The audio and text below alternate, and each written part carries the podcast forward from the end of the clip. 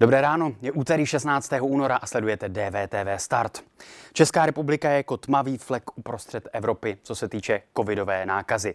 Na serveru webu Politico a na Twitteru politika se můžete podívat na animaci, která zobrazuje, jak se nákaza covidu šířila od loňského února v 15 nejpostiženějších zemích Evropské unie. Během těch jarních měsíců, května, června, Česká republika se drží na 15. místě, ale začíná stoupat, no a od září už stoupá velmi raketově. Je drsné to srovnání, když si uvědomíte, že to je celkový počet nákaz, nikoliv jen přepočet na počet obyvatel. Česká republika i v tom celkovém počtu patří na špičku Evropské unie.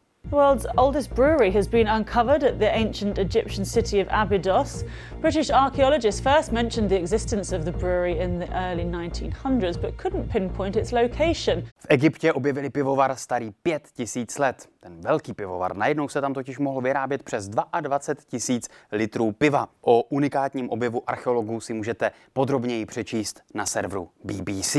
Jedním z mýtů, který je spojován s Bílou horou a následným obdobím, je, že české země se po roce 1620 eh, dostaly do vleklé hospodářské krize a obchod, zejména ten zahraniční, dostal útlumu až úpadku. Na webu Akademie věd se můžete zabavit dlouhé a dlouhé hodiny. Je tam totiž celá řada přednášek, virtuálních prohlídek laboratoří, audioknih nebo online kvízů a testů. Je to interaktivní a zábavné a může to pomoct při domácím učení. Můžete se podívat třeba na lovce exoplanet nebo si vyzkoušet různé zajímavé chemické pokusy. No a také můžete typovat, jak se různým jídlům říká v různých částech Česka, kde je to třeba bába, kde se říká cmunda a tak dále. Je to hrozně zajímavé, doporučuju. Evropská unie stihla naočkovat menší procento obyvatel než Amerika, Británie nebo Izrael. Program komplikuje nedostatek vakcín a váznoucí distribuce. Tady vidíte to srovnání dat takto naočkoval svou populaci už Izrael, tady je Spojené království, Spojené státy, Evropská unie, furt jsme nad světovým, celosvětovým průměrem každopádně. Jak vzniklo to evropské očkovací fiasko, nedávno napsal týdeník Economist a článek přeložený do češtiny přináší web magazínu Hrot.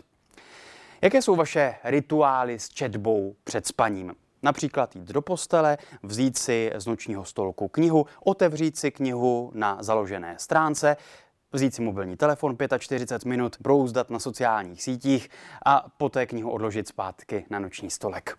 Tak eh, takto ten noční předspánkový rituál popsal ilustrátor a karikaturista Tom Gold, který na svém twitterovém účtu nabízí spoustu zajímavých karikatur. My name's Tom Gold. I'm an illustrator and cartoonist and I've been with Heart Agency for about 15 years. I make illustrations as well as drawing comic books and cartoons. I do a weekly cartoon for The Guardian. Takže Toma Golda sledujte na jeho twitterovém účtu. Je to hezké, je to zajímavé. Já vám přeju hezké a klidné úterý, pěkný den.